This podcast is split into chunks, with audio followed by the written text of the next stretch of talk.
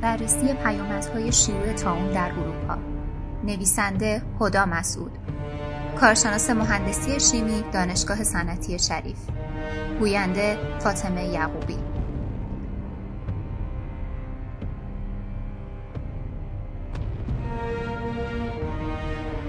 تاون سال 1347 میلادی اروپا که به مرگ سیاه معروف است از آن سال شیوع پیدا کرد و تا سال 1351 ادامه داشت. رویدادی که از آن به عنوان بزرگترین فاجعه تاریخ یاد می شود و تنها در اروپا جان 52 میلیون نفر حدود 60 درصد جمعیت آن زمان را گرفت. تا اون توسط کشتی های تجاری از چین به اروپا آورده شد. منشأ این بیماری باکتری باسیل یا پستیس بود این باکتری از طریق گزش ککهایی که بر روی بدن موشهای صحرایی زندگی می کردند و یا گاز گرفته شدن توسط موشهای گرسنه به انسان منتقل شد. به سرعت در شهرهای اروپا شیوع پیدا کرد و به هر جا وارد می شد جان نیمی از مردمش را می گرفت. از اولین نشانه های این بیماری پدید آمدن آماسهای تخم مرغی شکل در کشاله ران یا زیر بغل بود. بعدها نوعی از آن شیوع یافت که بیماران تیرگی و کبودی هایی بر روی دستان، رانها و سایر قسمت های بدنشان مشاهده می کردند. این بیماری آنقدر ناگهانی ظاهر می شد که ممکن بود فردی سالم به خواب برود و با طلوع آفتاب بمیرد. معمولا پس از مشاهده علائم بیمار بیش از سه روز عمر نمی کرد. در این شرایط وحشت همگان را فرا گرفت. افراد سالم تلاش می کردند تا از آلوده شدن خود جلوگیری کنند. پزشکان از دیدن بیماران پرهیز می کردند. کلیساها مراسم های مذهبی را لغو کردند. مغازهداران فروشگاه های خود را بستند و بسیاری از مردم برای نجات جان خود عزیزان بیمار و در حال مرگ خود را رها کردند.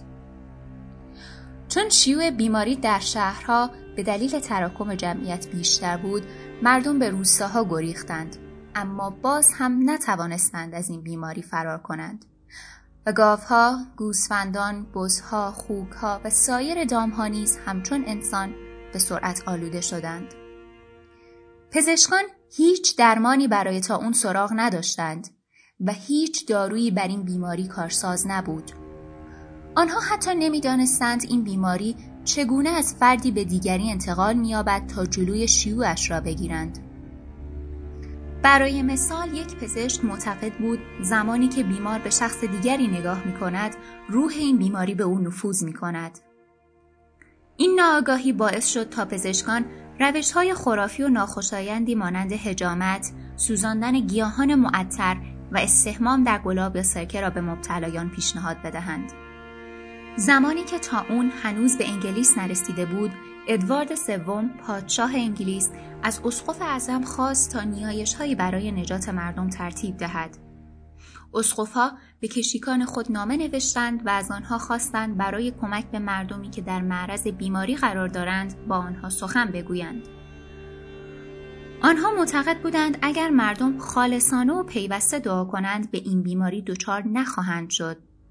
اما تا اون وارد انگلیس شد و به سرعت نیمی از جمعیت آن را به کام مرگ کشاند. حتی ادوارد سوم نیز در امان نماند و دخترش جوان را از دست داد.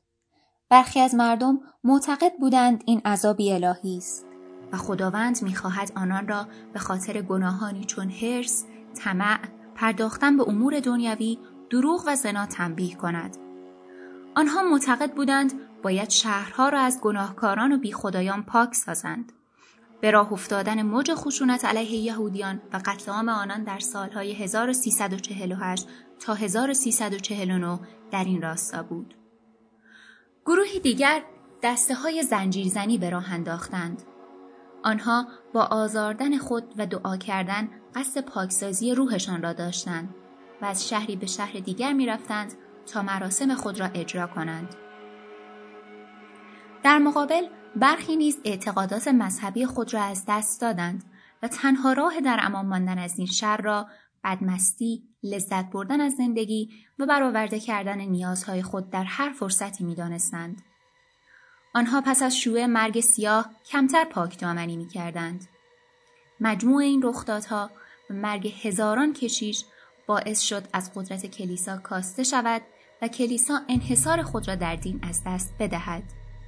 تا اون علاوه بر آنچه گفته شد اثرات دگرگون کننده به لحاظ اجتماعی، اقتصادی و سیاسی بر جوامع اروپایی قرون وسطا گذاشت. اروپا در زمان شیوع اون توسط یک نظام فئودالی که دارای سلسله مراتبی شامل پادشاه، لردها و رعایا بود اداره می‌شد. شاه در ازای خدمات نظامی لردها مالکیت زمینها را به آنها میبخشید و آنها نیز در ازای بیگاری و مالیات های سگین زمینها را به روستاییان اجاره می‌دادند.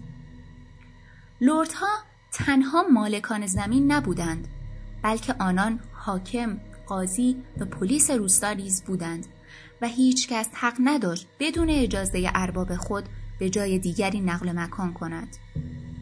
این نظام به شدت استثماری بود و در آن ثروت از جانب تعداد زیادی از کشاورزان پا به سمت تعداد اندکی از اربابان جریان داشت. با آمدن تاون بسیاری از کشاورزان جان خود را از دست دادند و اروپا با کمبود نیروی کار مواجه شد. کشاورزان از خدمات کار اجباری و بسیاری از دیگر تعهداتشان نسبت به اربابان سر باز زدند و خواستار افزایش دستمزد شدند. برخی اربابان برای جذب کارگران به زمین خود حقوقهای بهتری به کشاورزان پیشنهاد می‌دادند تا زمین دیگری را ترک و برای او کار کنند. در مقابل دولتها تلاش کردند از این رخداد جلوگیری کنند. انگلیس قوانین سختگیرانه و نظامنامه جدید برای کارگران وضع کرد. حقوق پرداختی مجاز را همان مقدار که پیش از شیوع تا اون بود اعلام کرد و برای کسانی که زمینهای خود را بدون اجازه اربابانشان ترک می کنند مجازات زندان تعیین کرد. اما تلاش حکومت برای متوقف کردن این تغییرات پایه‌ای کارساز نبود. روستاییان در سال 1381 شورش کردند و حتی نیمی از لندن را نیز تصرف کردند. با اینکه این شورش شکست خورد اما پس از آن بر اجرای نظامنامه جدید تأکیدی نشد. بازارهای فراگیر در انگلیس شروع به پیدایش کرد. دستمزدها افزایش پیدا کرد و در مجموع خواستگاه نهادهای سیاسی افزایش یافت. با توجه به یکسانی شرایط در شرق انتظار می‌رفت که نتیجه و اثرات این فاجعه نیز مشابه باشد اما در شرق کمبود نیروی کار و اربابان انگیزه مضاعف برای استثمار و به بیگاری کشیدن کارگران داد اگرچه کارگران در شرق نیز خواستار آزادی های بیشتر بودند ولی به اندازه کارگران غربی قدرت نداشتند آنها به جای اینکه آزادتر شوند روز به روز آزادی های موجود خود را نیز از دست دادند و وضعشان نسبت به قبل به مراتب وخیمتر شد. برای مثال پیش از شیوع اون کارگران در برخی از مناطق در ازای تمام خدماتی که به اربابان ارائه می‌دادند دستمزد می‌گرفتند. اما در سال 1600 نیمی از خدمات بدون مزد انجام می‌شد. در سایر مناطق نیز کشاورزان پیش از این موظف به بیگاری برای یک روز در هفته بودند که بعدها به دو روز و سپس به سه روز در هفته افزایش یافت. همچنین فرزندان آنها مجبور شدند چندین سال برای اربابان بیگاری کنند و در نهایت موج دوم نظام ارباب و رعیتی در شرق آغاز شد علت این تمایز چشمگیر در پیامدهای این رخداد در شرق و غرب تفاوتهایی بود که در جوامع آنها وجود داشت. در شرق اربابان مالک زمینهای بزرگتری نسبت به غرب بودند. سازماندهی آنها کمی بهتر و قواعد زمینداریشان مستحکمتر بود.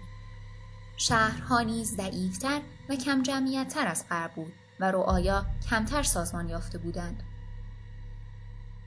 پس از شیوع تا اون شاعران زیادی از آن متأثر شدند و شعرها سرودند. و نقاشان این رخدادها را به تصویر کشیدند. نگاه مردم به دین تغییر کرد. برخی ایمان آوردند و برخی بیدین شدند. برخی به خشونت روی آوردند و برخی به دعا. در این شرایط جوامع باید تصمیمات سرنوشت سازی می گرفتند که آیندهشان را به کلی تغییر می‌داد. این تصمیمات در جوامعی باعث ایجاد نظام استثماری، و در دیگر جوامع ایجاد جامعی با توازن بیشتر قدرت شد.